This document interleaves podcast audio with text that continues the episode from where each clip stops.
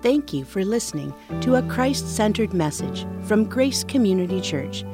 We are committed to proclaiming the authority of God's Word without apology and trust that you will receive encouragement as we study today's passage together. Go in your Bibles with me to Nehemiah chapter 4. Nehemiah chapter 4. In sermon preparation and trusting that God leads and guides, um, last Sunday, the sermon ended with a most fitting scripture, which is 1 Corinthians 15 58. And so, with the events that transpired this week, what should we do this Sunday? Well, let me read my introduction that was set long before the events unfolded and the question that I was asking to all of us, and I've asked myself, is who has provided great leadership in your life? Have you expressed thankfulness to God and to that person for their influence? Hmm. Now the picture will come on the screen.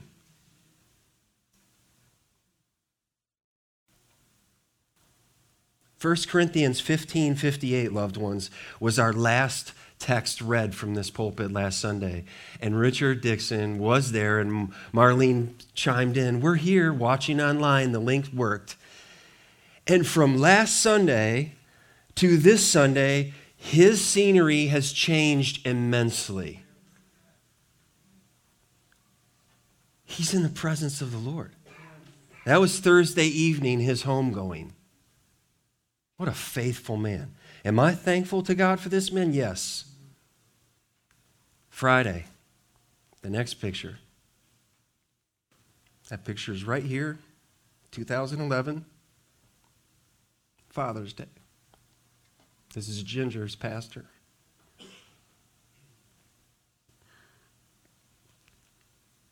His homegoing.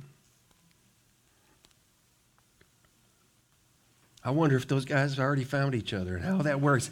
When I'm driving home from the pier, I'm saying, what does it look like in heaven right now? What does it look like? What is that reunion like? These are two men of many in my life who finished well, faithful. Perfect? No. Absolutely not. But faithful Humble? Yes. Encouragers? And the reason I put these two pictures because the, the title of the sermon, Move Forward. Move forward. One of the last conversations I had with Preacher Brown, he was giving me ideas and listening to how are we going to move forward in a building program. He was giving me ideas of what might happen in this building right here so that we could relocate. Richard couldn't wait to get his shovel in down there. The parking lot fought us a little bit that day. Loved ones, what we see in Nehemiah is a man who moves forward. Leadership is essential. And when we recognize godly leadership, bold leadership, fearless leadership, what should we then do? Here's a hint we don't stand back and admire leadership. Isn't that amazing? They're a wonderful leader. Follow the leader. What Jesus would say you find the pearl of great, price, sell everything else and buy that field. He's talking about the gospel. He's talking about prioritizing our lives, that everything else is lesser, is not valuable except for the gospel of Jesus Christ. And that's what gives us perspective for everything else that we have and enjoy in life. If we miss that, we miss everything. So I want to know then what happened to the people and what happened to Nehemiah. This is a little bit of a cliffhanger, and uh, spoiler alert, you're going to get a cliffhanger again this week. Hudson Taylor's quote we saw last week when God's people attempt to do, uh, when, when God's work is done God's way, God always supplies. Doesn't that sound like a wonderful, uh, God, it never lacks God's supply. Well, let me give you a John MacArthur quote to uh, back that up or to counter that. When God's people attempt to do God's work God's way, there will be opposition. Sometimes the opposition is external, sometimes the opposition is internal. There's conflict. Sometimes it's me. Sometimes it's outside of me, and so it goes for you. Romans 15, verse 4 For whatever was written in former days was written for our instruction, that through the endurance and through the encouragement of the scriptures, we might have what's the next word? Do you need hope today? Okay, so we look back across, now we're 2,500 years ago, and Nehemiah steps on the scene, and he's a leader. He is not a prophet, he's not a priest, and yet he has a vision for what God would do in and through his life, and he steps up humbly and is a man of prayer and a man of courage, and he leads. And how do the people respond when they hit conflict. Oh, may we learn and may we apply all that God would teach us today. Nehemiah chapter 4. Now, when Sanballat heard that we were building the wall, he was angry and greatly enraged. And he jeered at the Jews. And he said in the presence of his brothers and of the army of Samaria, what are these feeble Jews doing? Will they restore it for themselves? Will they sacrifice? Will they finish up in a day? Will they revive the stones out of the heaps of rubbish and, and burn the ones at that? Tobiah the Ammonite was beside him, and he said, Yes, what they are building. If a fox goes up on it, he will break down their stone wall. Here's Nehemiah. Hear, O God, our God, for we are despised. Turn back their taunt on their own heads and give them up to be plundered in a land where they are captives. Do not cover their guilt and let not their sin be blotted out from your sight, for they have provoked you to anger in the presence of the builders. So we built the wall. And the wall was joined together to half its height. For the people had a mind to work. Don't miss that. But when Sanballat and Tobiah and the Arabs and the Ammonites and the Ashdodites heard that the repairing of the walls of Jerusalem was going forward and that the breaches were beginning to be closed, they were very angry. And they all plotted together to come and fight against Jerusalem and to cause confusion in it. And we prayed to our God and set a guard as a protection against them day and night. In Judah, it was said, The strength of those you bear the burdens is failing. There is too much rubble. By ourselves, we will not be able to rebuild the wall. And our enemies said, They will not know or see till we come among them and kill them and stop the work.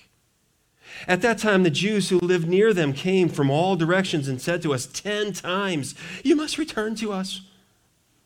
So, in the lower parts of the space behind the wall, in open places, I stationed the people by their clans with their swords, their spears, and their bows. And I looked and arose and said to the nobles and to the officials and to the rest of the people, Do not be afraid of them. Remember the Lord who is great and awesome, and fight for your brothers, your sons, your daughters, your wives, and your homes.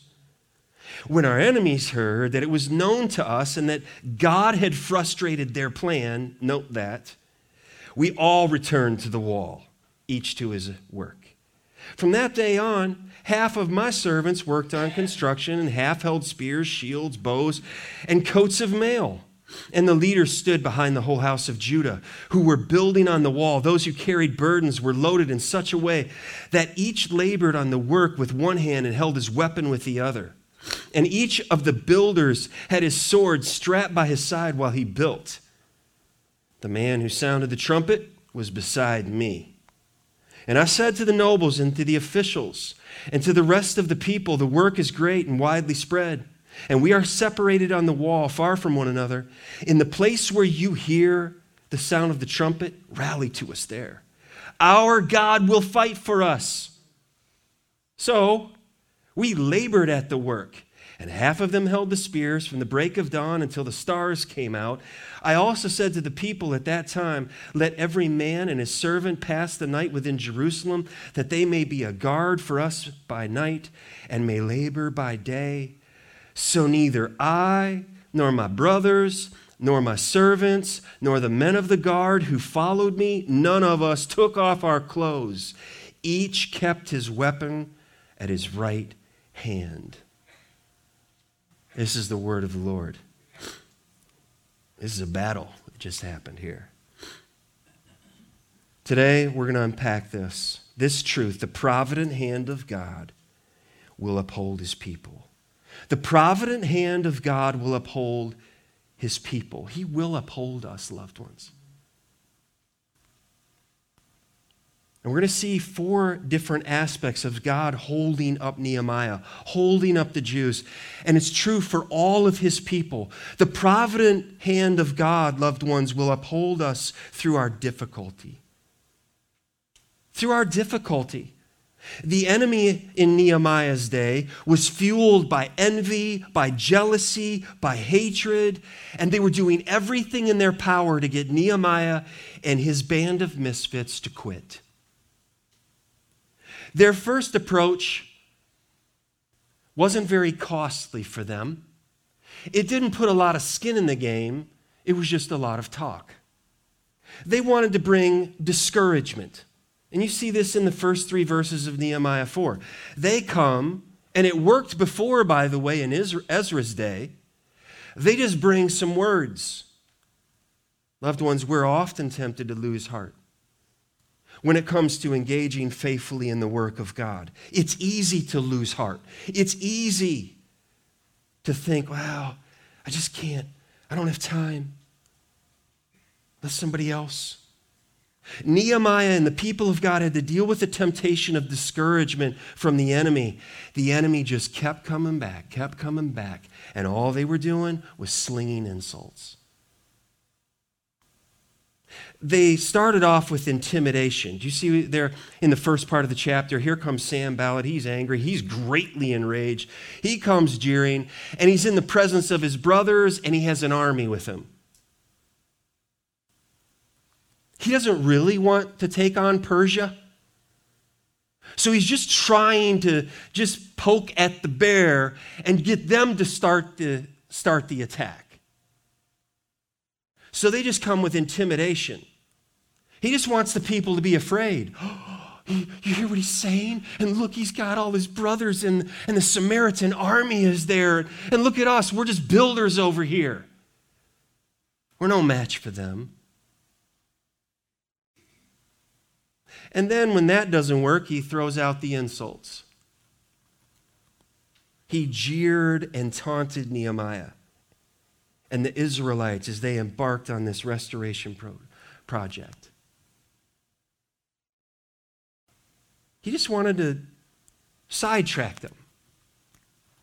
As long as you're listening to me jabber over here at you, the wall isn't being built. As long as I can just stir up contention and strife and discord, you're not doing the work of God. So that's what he's out. That's what he's doing. He doesn't really want to fight. He doesn't really want to lose his life or the life of any of his brothers or of the Samaritan army. He just wants them to stop building the walls of the city. He's calling them names. What are these feeble Jews doing? Uh, answer We're building a wall. We're rebuilding it in some places. Some places we're building it from the ground up because it was burned out and it's laying in dust. Will they restore it for themselves? He says. There's nobody with them. They can do this. Answer Yeah, sure will. It's going to happen. He mocked their religion. Will they sacrifice again here? Yes. He belittled their efforts. They're going to finish up in one day. You're going to finish this in one day? Pretty much, practically speaking. Uh huh. He focused upon the size of the project and the near impossibility of completing this endeavor. Will they revive the stones out of the heaps of rubbish and burned ones at that? Uh, yeah, that's the plan. He's looking at the condition that's been laying there since 586 BC. Since Nebuchadnezzar came, the Babylonian army, and they leveled it all it's been laying there. Now it's 445 BC, 140 years, loved ones. That's, that's longer than how's your memory of World War I? Just let this sink in. That somebody comes to a broken down, disheveled city that was laid waste before World War I, and you're there and you're signing people up to rebuild the city. Now, are you hearing all of these insults? Like, come on.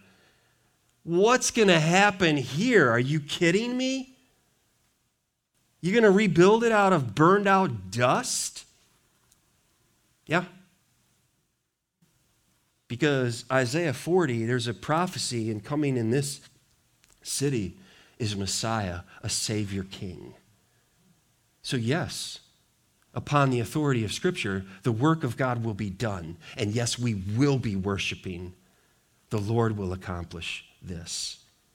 All he's trying to do is say, This is no way. This is no hope. You losers can't do this. Now, a modern day application this congregation going to build a church? This congregation cares about the community and the region and the world? Yes. You think you can do this on your own? No. Our God will fight for us. And at the end of the day, who gets the glory and the honor? Not, eh, not Nehemiah. Nehemiah's God. At the end of the day, who receives the honor and the glory of any faithfulness in Richard's life or in Dr. Harold Brown's life? God. The Lamb. May the Lamb receive the full reward of his suffering. The two individuals said, saying goodbye to their family as they sold themselves into slavery to go share the gospel with African slaves on an island. That's what they shouted over the bow of the boat. They sold themselves into slavery to go reach people with the gospel. Who receives the glory? God does. Then you got Tobiah. Now, I'm not sure what to make of Toby. He really doesn't add anything here. I, I, I, read it in a mocking tone because I think that's the level of his contribution to the jeering. You know, yeah, what they're building, if a fox goes up on it, he'll break down their stone wall.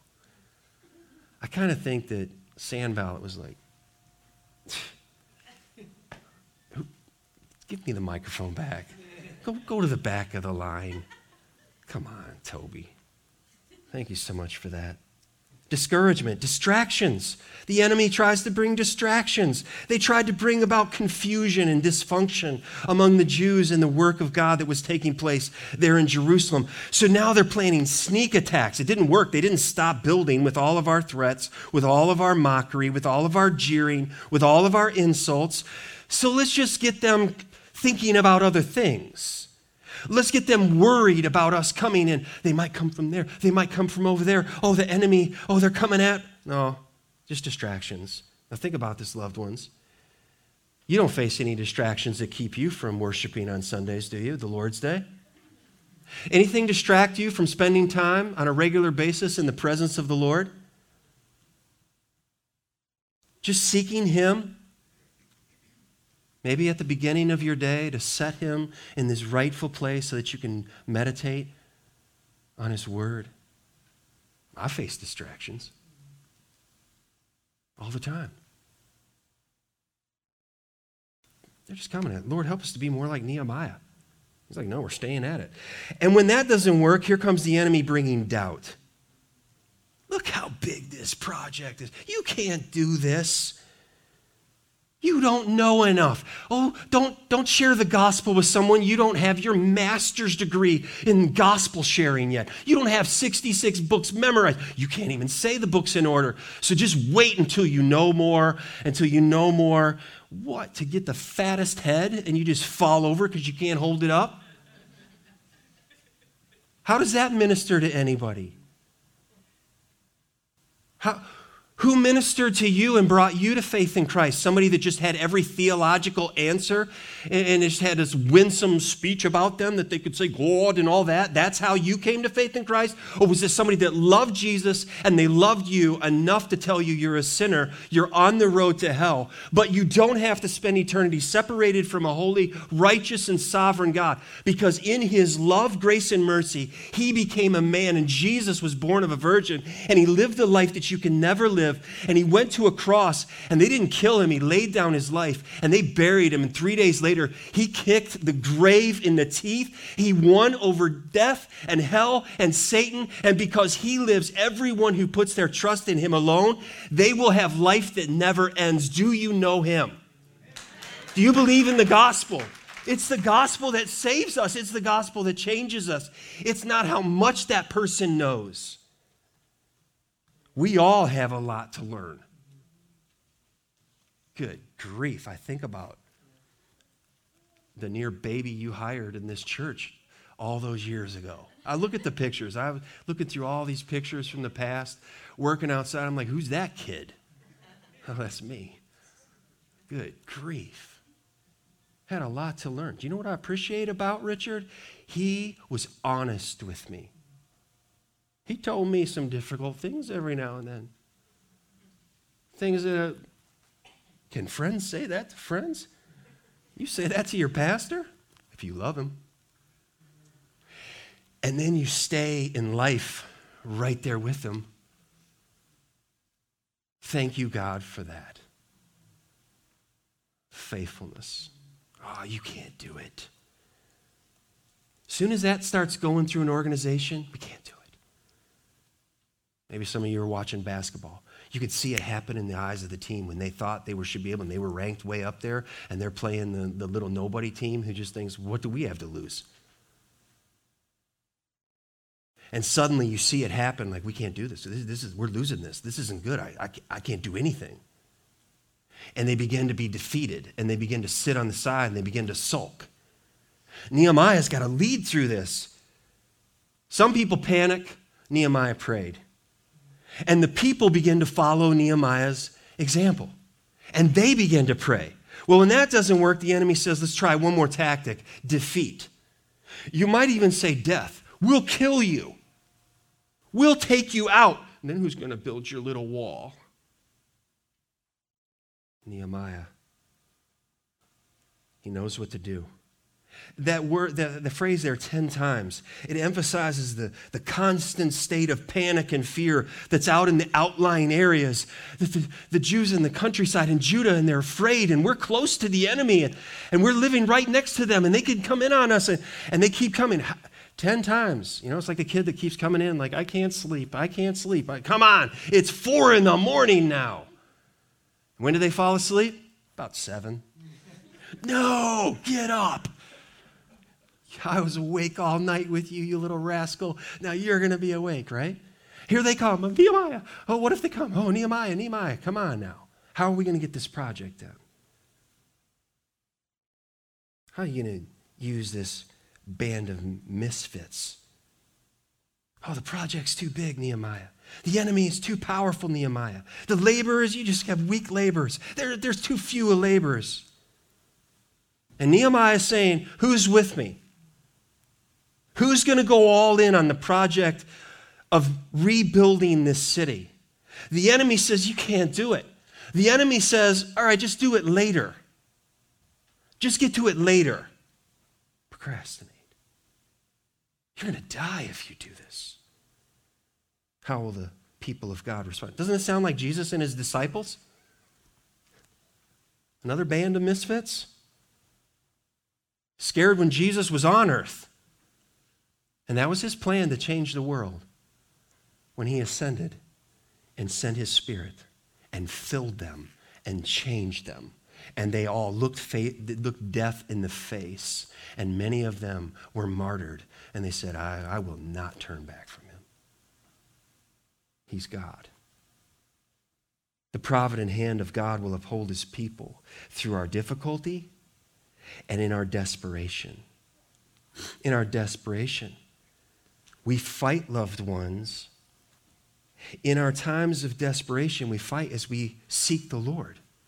So, together, this is what we do. We seek the Lord. We encourage one another. Seek the Lord. Put God first. Nehemiah was a man of prayer. He had come this far by faith. He wasn't turning back now. He's not going to quit now.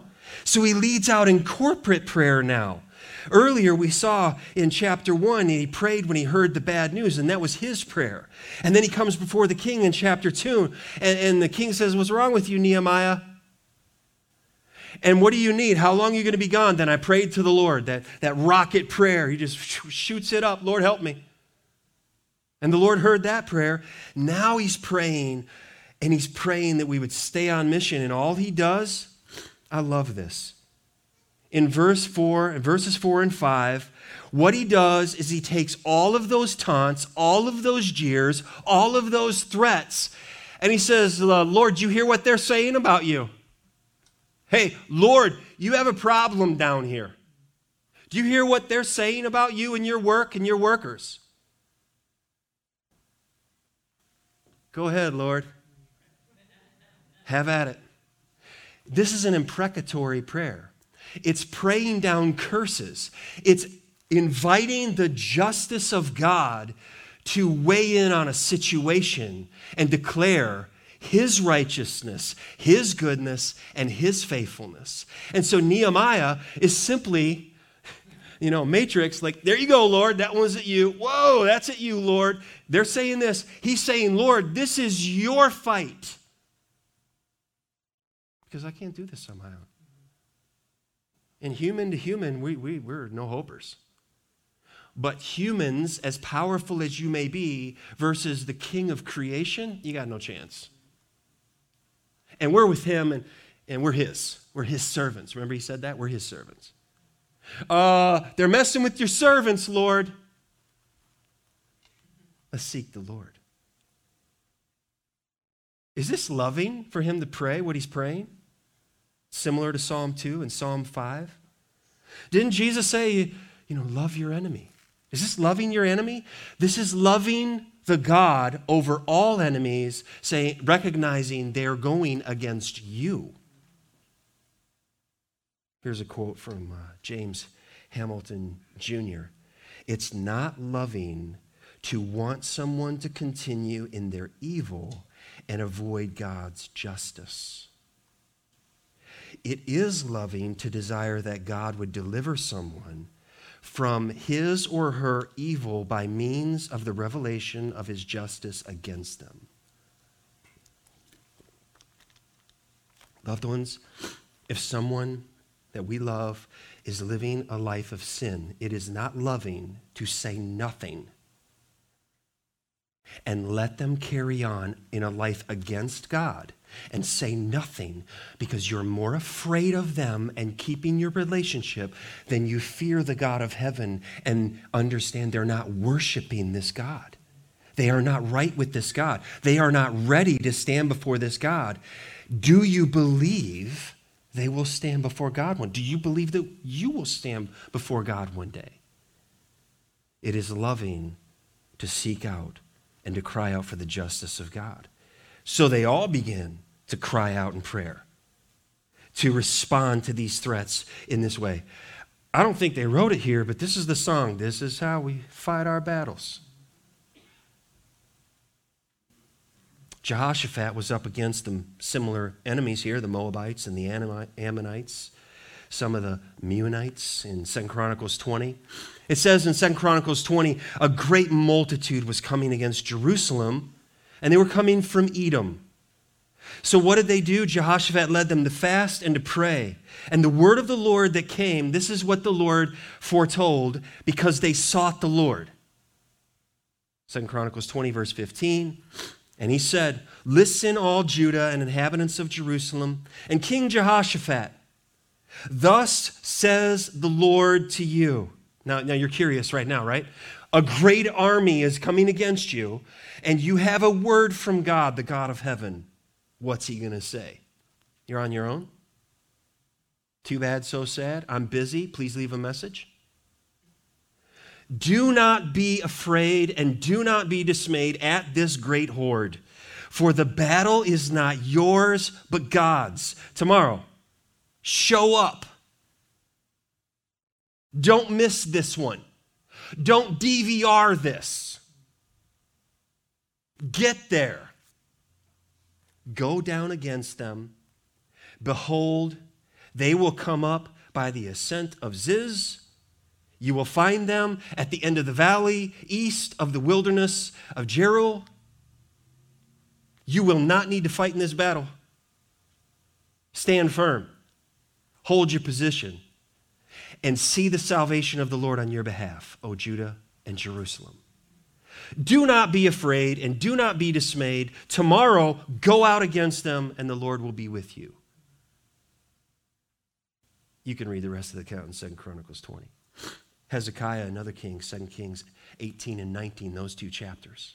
Sennacherib the Assyrian. Okay, so you understand, we got earlier on, here's the Assyrian army, and they took out the northern tribes, the 10 tribes. Now they're coming against Jerusalem. He's defeated nation after nation after nation. He's advancing in the bracket, and nobody's standing in his way. 2 Kings 19 and verse 5. When the servants of King Hezekiah came to Isaiah, Isaiah said to them, because Hezekiah led his people to seek the Lord, to fast and to pray. Here's the word say to your master, verse 6, 2 Kings 19. Thus says the Lord Do not be afraid because of the words that you have heard, with which the servants of the king of Assyria have reviled me. Behold, I will put a spirit in him so that he shall hear a rumor and return to his own land, and I will make him fall by the sword in his own land. And what happened that night? One angel slew 185,000 Assyrians. In the account of Jehoshaphat, all those enemies, they woke up and they fought each other, and it was self destruct, and Israel just watched and beheld what God was doing on their behalf. Okay, all of this is in Israel's history. It's in Judah's history. It's in Jerusalem's history. So Nehemiah is not stepping out on this limb of unknown. He's saying, I remember what was written for us in the past, and I have hope right now because God is the same yesterday, today, and forever. So listen to me. Our God will fight for us. And he led the people to seek the Lord, and the people followed in seeking the Lord. We need to stand our ground. Seek the Lord in our desperation and stand our ground. So the people followed. They followed Nehemiah. They refused to back down. I don't know if they were singing the song, No, I won't back down. Come on, everybody with me. No, we won't. I don't know what they were singing, but that's what they did. They wouldn't back down. Like, no, we're not going anywhere. The governor in Ezra's day, oh, stop. And they sent the delegation back to headquarters, and then the and Nehemiah is like, I've made this trip. It's two months. So, by my calculations, if they hurry it up and they go a month and a half and they make it back in a month and a half, and the king says, Change my mind, stop it all, it's going to be done when they get back. We're not stopping this time, boys. This is a leader. He knows where he's going. He's like double time. Pick it up. We're going to get this done. And that leads us to serve with all our hearts. This is in verse 6. The very threat that could have separated the people, caused great division and dissension. Actually, it's like Romans 8:28 is true that God causes all things to work together for good for those who love him, those who are the called according to his purpose. And the very thing that the enemy was trying to scare them and frighten them and scatter them, all they did was fall in. Band together.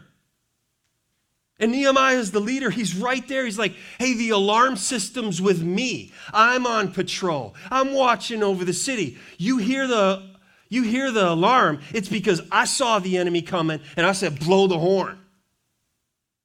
He's not up in the office or in a basement.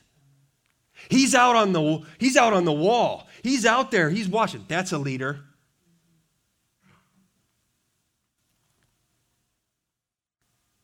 So we built the wall. Why? Look at, look at verse 6. This tells us about Nehemiah. So we, not I, built the wall. And the wall was joined together to half its height. For I led the people in such a wonderful, mighty, powerful way. Is that what it says? No, that's a sorry dog leader that has to have everybody praise you, leader, leader, praise you, praise you. Don't say anything to contradict me. No, that's only the Lord. You hear what Nehemiah is doing again? For the people. Don't you love it when you see a really, really good coach and they say, You're a great coach? And he says, I just, I just am so thankful for this team. Man, these guys, these ladies, they just band together. They, and they don't take a lap for themselves. And you're like, I admire that. There's something admirable in that. There's Nehemiah. Way to go, Nehemiah. Actually, the people had a mind to work. God did that in them. Oh, may we be more like Nehemiah. I want to be more like Nehemiah. Paul writes in Ephesians 4, and he talks about striving for, for unity Ephesians 4, verse 1 I, therefore, a prisoner for the Lord, urge you to walk in a manner worthy of the calling to which you have been called, with all humility and gentleness, with, all, with patience. Listen to you, guys are all, di- you're on different sides and different opinions, and, and you see things different sometimes politically or sometimes, you know, about the virus or masks or whatever it might be. Hey, will you bear with one another in love? Eager to maintain the unity of the Spirit and the bond of peace? Will you strive for peace? Will you stop fighting each other and fight for peace? And all God's people said, Amen. Let everybody else fight, and they will. Let the people of God strive for unity, knowing that the provident hand of God, He'll uphold us through our difficulty, in our desperation, and to our deliverance. Oh, the Spirit is the one who enables us, He will deliver us. To our deliverance, and we see the Lord deliver His people here in Nehemiah chapter 4. The Spirit of God will help you and will help me, loved ones, if we belong to Christ, to place all of our confidence in the Lord. Place all of our confidence in the Lord. In verse 14, Nehemiah, he sees it all going on. And I looked. He took it all in and arose. And I said to the nobles and to the officials and to the rest of the people, Do not be afraid of them. Remember the Lord who is great and awesome.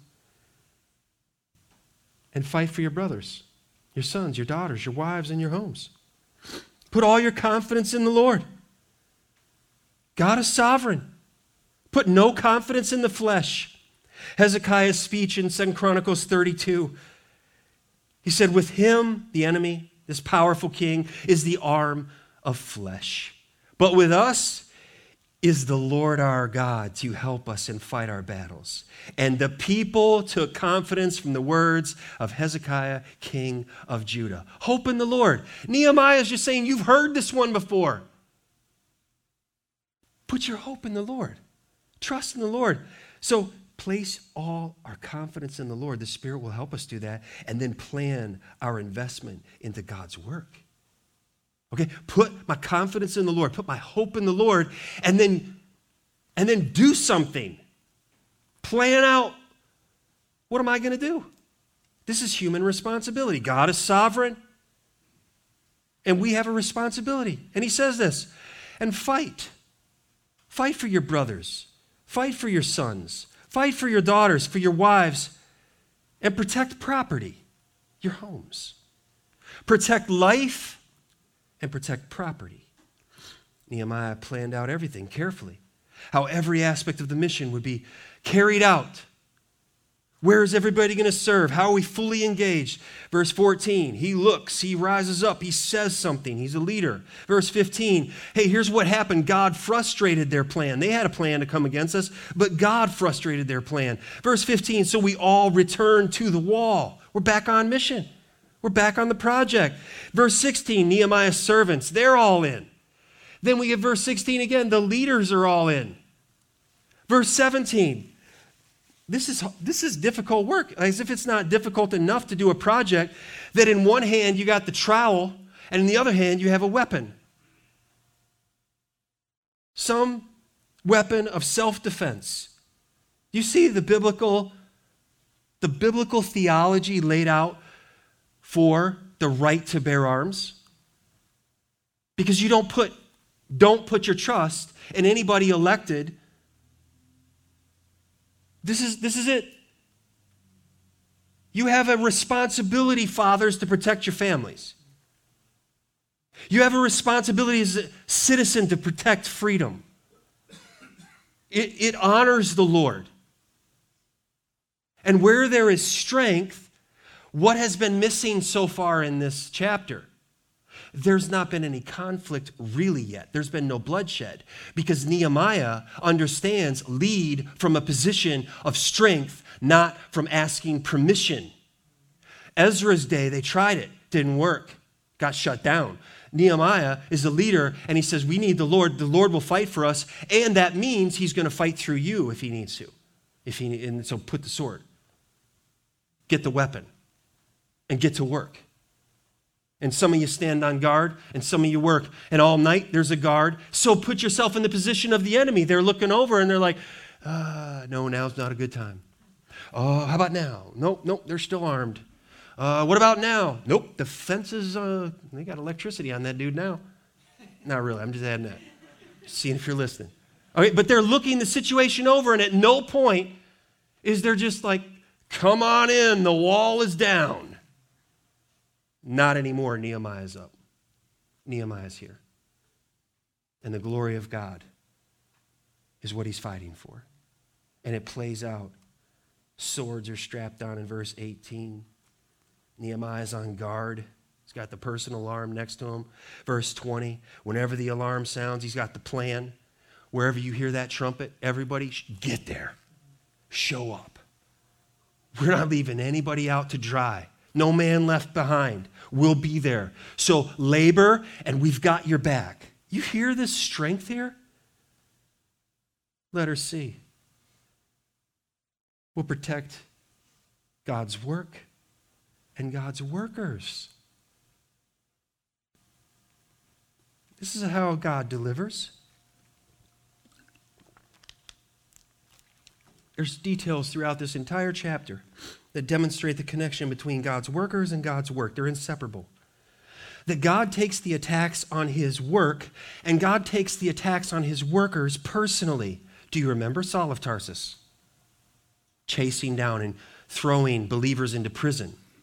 And when Jesus met him on the road to Damascus in Acts chapter 9, it'll come up on the screen, but Saul, still breathing threats and murder against the disciples of the Lord, went to the high priest and asked him for letters to the synagogues at Damascus, so that if he found any belonging to the way, men or women, he didn't care, he might bring them bound to Jerusalem. Now, as he went on his way, he approached Damascus, and suddenly a light from heaven shone around him, and falling to the ground, he heard a voice saying to him, Saul, Saul, why are you persecuting me? And he said, Who are you, Lord? And he said, I am Jesus, in case you missed it the first time, whom you are persecuting. When you mess with my people, you are messing with me. That's how closely Jesus identifies to us. And think about this. Let this truth sink in. And he knows everything about you and me. He doesn't love you because you're, you're great. He doesn't love me because I'm just, you know, I just don't do anything wrong. he loves me despite all of my faults and failures. His love overwhelms and his love is changing me. And because of his love, not because of the law, the law just points out my flaws and my faults. His love is the one that draws me up and out of that into the light to bring all of my sin and shame to him. And he deals with it. And often it happens in the context of relationships, fellowship, community, where we get honest before the Lord and with one another. And this is all going somewhere.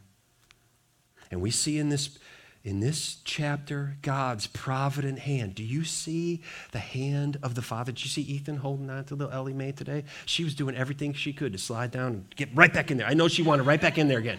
Like, I will get inside of that. It just looks fun to be in there. You got to hang on to all those pictures like that, you know, later on, weddings, graduations, like, there you are. That was you, stuck. Fire department's right here. We're ready to go.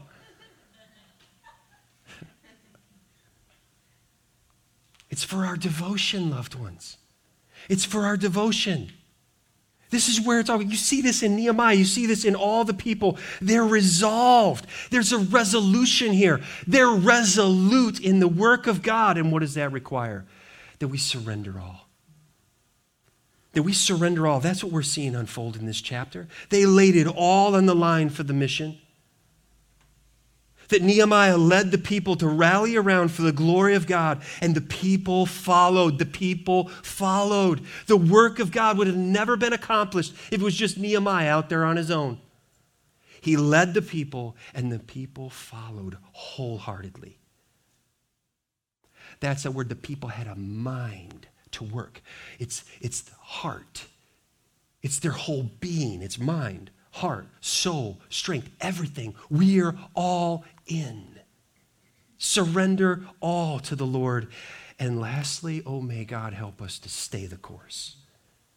You see what Nehemiah's doing? Can you imagine what that room smelled like wherever he was sleeping with all them guys? Nearly two months, no showers, no clothes off, whew, working hard, walking the city, no deodorant yet, except the all natural, right? They were ripe. Stay the course. Stay the course. There's a, there's a work to be done. This leader was all in in the slogan of the Marines Semper Fi. And they they're all in. That's how the battle is won. Oh, the provident hand of our God. Loved ones will uphold you if you're his child. He will uphold you by his right hand through every every moment of difficulty that you will face in life and we all face difficulty. In your times of desperation and you turn to the Lord, he is right there. And He's the only one that can deliver you. Working more hours will not deliver you. More entertainment will not deliver you. A career in athletics will not deliver you. Having the picture perfect family will not deliver you. He is the only one that can deliver you and me. And when He delivers you, do you know what the automatic response is? Devotion. I give you all my life. I'm letting it go. Do you realize that's what the Lord Jesus Christ does in salvation?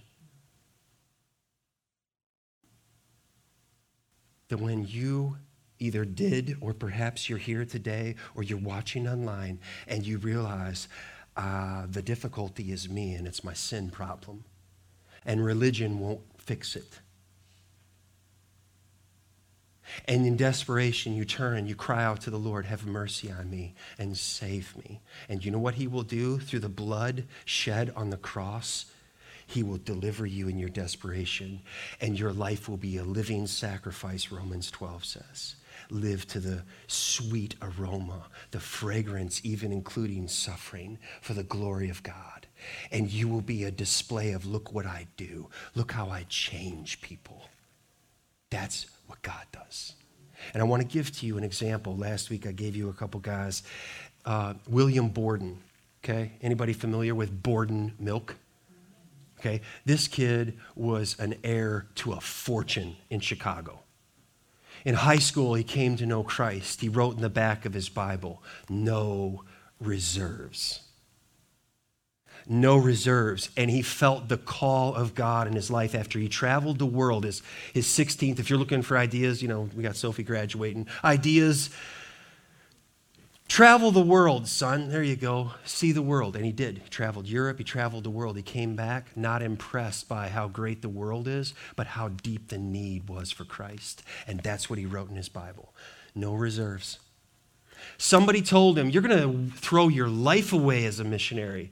And so he wrote to follow that up on his way to Yale, he wrote up these lines Say no to self and yes to Jesus every time. He wrote that in his journal. Say no to self and say yes to Jesus every time. Say no to self and yes to Jesus every time. So then he graduated from Yale, turned down multiple, multiple grand offers of career and he felt the calling and he wrote down two more words in his Bible and he said, No retreats. No retreats. He went to Egypt. He needed to learn Arabic because he was going to China and he was going to minister to Chinese Muslims. He gets to Egypt. Spinal meningitis. He added two more words in the back of his Bible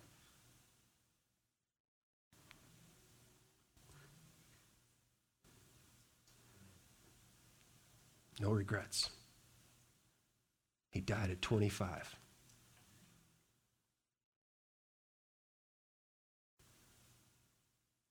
Boy. Wonder if Richard's met him yet. Wonder if my preacher.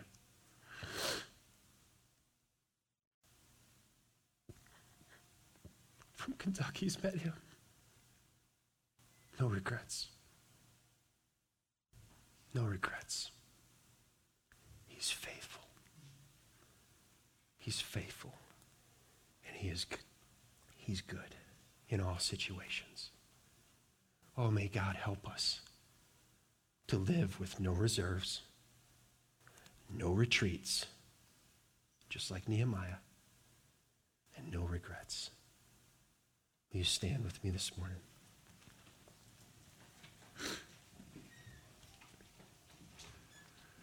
Father in heaven, I thank you for your word.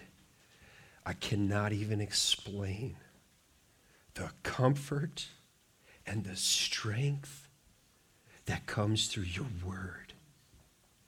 And as your spirit takes these words off the page and you impress them to our hearts, God, you change us. You've changed me.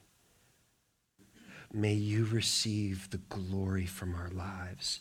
May you, Lord, convict those who are here without Christ, and may they admit their sin, and may they trust in Jesus and come to Him for salvation today, Lord.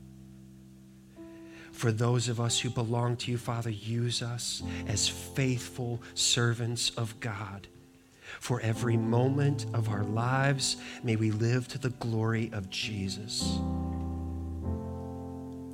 No reserves, no retreats, and no regrets. Our God will fight for us. And we thank you in Jesus' name.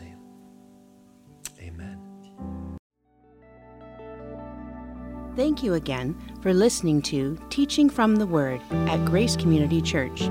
We are located in Richmond, Michigan. You can find us online at mygracechurch.com. Please subscribe and follow us at My Grace Church. It would be greatly appreciated if you would take a moment to rate, like, and share this message. We want you to always remember that you are loved.